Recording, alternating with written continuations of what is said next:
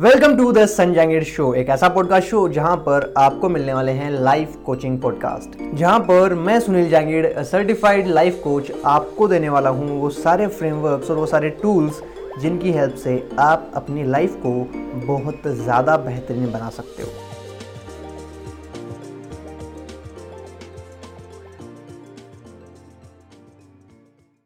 Time हमारे लिए बहुत ज़्यादा इंपॉर्टेंट होता है। हर काम को टाइम पे करना और हर चीज़ को टाइम पे ख़त्म करना हमारे लिए बहुत ज़्यादा इंपॉर्टेंट है। जितना हम टाइम पे काम ख़त्म करेंगे, उतना ही हमारा स्ट्रेस कम होगा।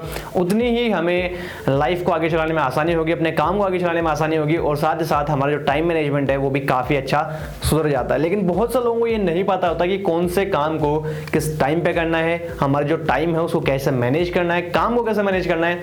तो आज के इस वीडियो के अंदर हम लोग बात करने वाले हैं इसी एक फॉर्मूले के बारे में जिसके अंदर आप सीखोगे कि हम लोग अपने काम को अपने किस टाइम शेड्यूल के हिसाब से बांटे, जिससे हमारा काम और हमारे जो टाइम है वो दोनों अच्छे से मैनेज हो जाए।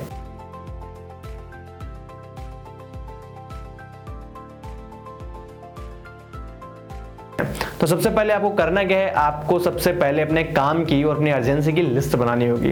लिस्ट कैसे बनानी है, आपको यहाँ पे दिख रहा होगा। सबसे पहले आपको एक डायग्राम बनाना है, जिसके अंदर आपको चार बॉक्सेस लेने हैं। तो सबसे पहले आपको एक बॉक्स के ऊपर लिखना है अर्जेंट और दूसरे बॉक्स पे लिखना है नोट अर्जेंट जैसा कि आपको डायग्राम में दिख रहा है। अब यहाँ पे आपको साइड के अंदर एक और नाम जो आपको मेंशन करना है, नीचे के साइड आपको मेंशन करना है नोट इंपॉर्टेंट और ऊपर के साइड आपको मेंशन करना है, जो आपका इंपॉर्टेंट ठीक है? अब यहाँ पर जो काम आपका इंपॉर्टेंट इंपॉर्टेंट है, जो काम आपको अर्जेंट है, यानी कि अर्जेंट और इंपॉर्टेंट दोनों एक साथ में है, उसको आपको अभी खत्म करना है, उसको आपको सबसे पहले खत्म करना है।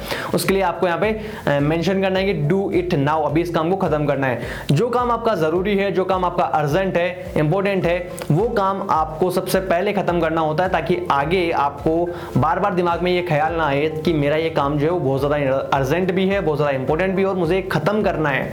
इसको आप अगर पहले खत्म कर देते हो तो आपको 50% जो स्ट्रेस है वो ऑलरेडी खत्म हो जाता है। आपको बार बार सोचना नहीं पड़ता कि मुझे ये काम करना है, मुझे इस काम के लिए जाना है। वो काम क्योंकि आप पहले ही खत्म कर चुके हो तो आपकी एनर्जी आपका टाइम आपका जो मेंटल पीस है वो सबका सब एक जगह बना रहेगा।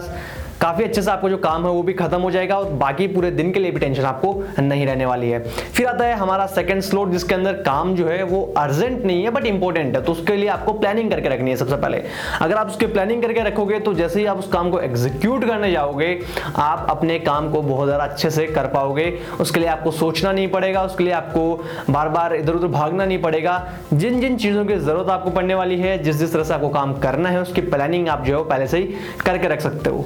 अब आता है हमारा वो काम जो कि हमारे लिए अर्जेंट है बट इंपॉर्टेंट नहीं है। यानी कि आपको काम करना ज़रूरी तो है, लेकिन वो आपके लिए इतना ज़्यादा महत्वपूर्ण नहीं है। मतलब अगर आप वो काम ना भी करें या किसी और को आप वो काम दे दें तो भी आपका काम जो है चल सकता है। तो आप क्या करेंगे, उस काम को डेलीगेट कर देंगे। वो काम आप किसी और को पास ऑन कर देंगे और उस काम को आप किसी और से करवा लोगे। इससे आपका जो टाइम भी बच जाएगा और आपका काम जो है वो भी हो जाएगा।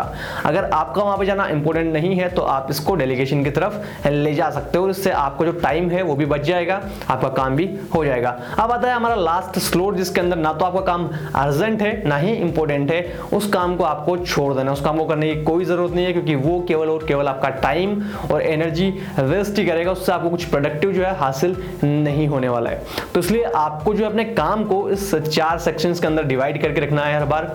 जैसे ही आप अपने दिन की शुरुआत करते हैं, इन सेक्शंस के अंदर अपने काम को डिवाइड कर दीजिए। सबसे पहले आपको जो इंपॉर्टेंट है, उसकी लिस्ट बना लीजिए। उस काम को पहले खत्म कीजिए।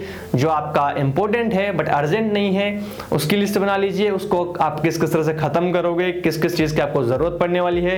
उसके लिए जो भी प्लानिंग आपको चाहिए, वो आप करके रख सकते हो स्टार्टिंग ऑफ़ द डे में ही। और फिर वो काम जो आपको करना ज़रूरी है बट आपके लिए उतना इंपॉर्टेंट नहीं है, ठीक है? अर्जेंटली करना है बट इंपॉर्टेंट नहीं है। तो वो काम आप किसी और को डेलीगेट कर सकते हो, किसी और को पास ऑन कर सकते हो।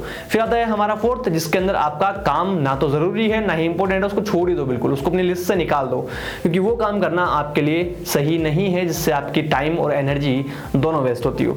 तो इस तरह से आप अपने काम को, अपने टाइम को अच्छे से मैनेज कर सकते हो, और ये मैनेजमेंट आपको जो है एक प्रॉपर डे स्टार्ट करने में और अपने दिन को पूरे अच्छे से एंड करने में बहुत ज़्यादा हेल्प करेगा। आपके जितने जितने काम हैं वो सारे अच्छे से होंगे। आपका जो भी काम है, वो आप टाइम पे ख़त्म कर पाओगे और अपने दिन में भी सारे कामों को आप जैसे शेड्यूल करोगे, उस तरह से कर पाओगे।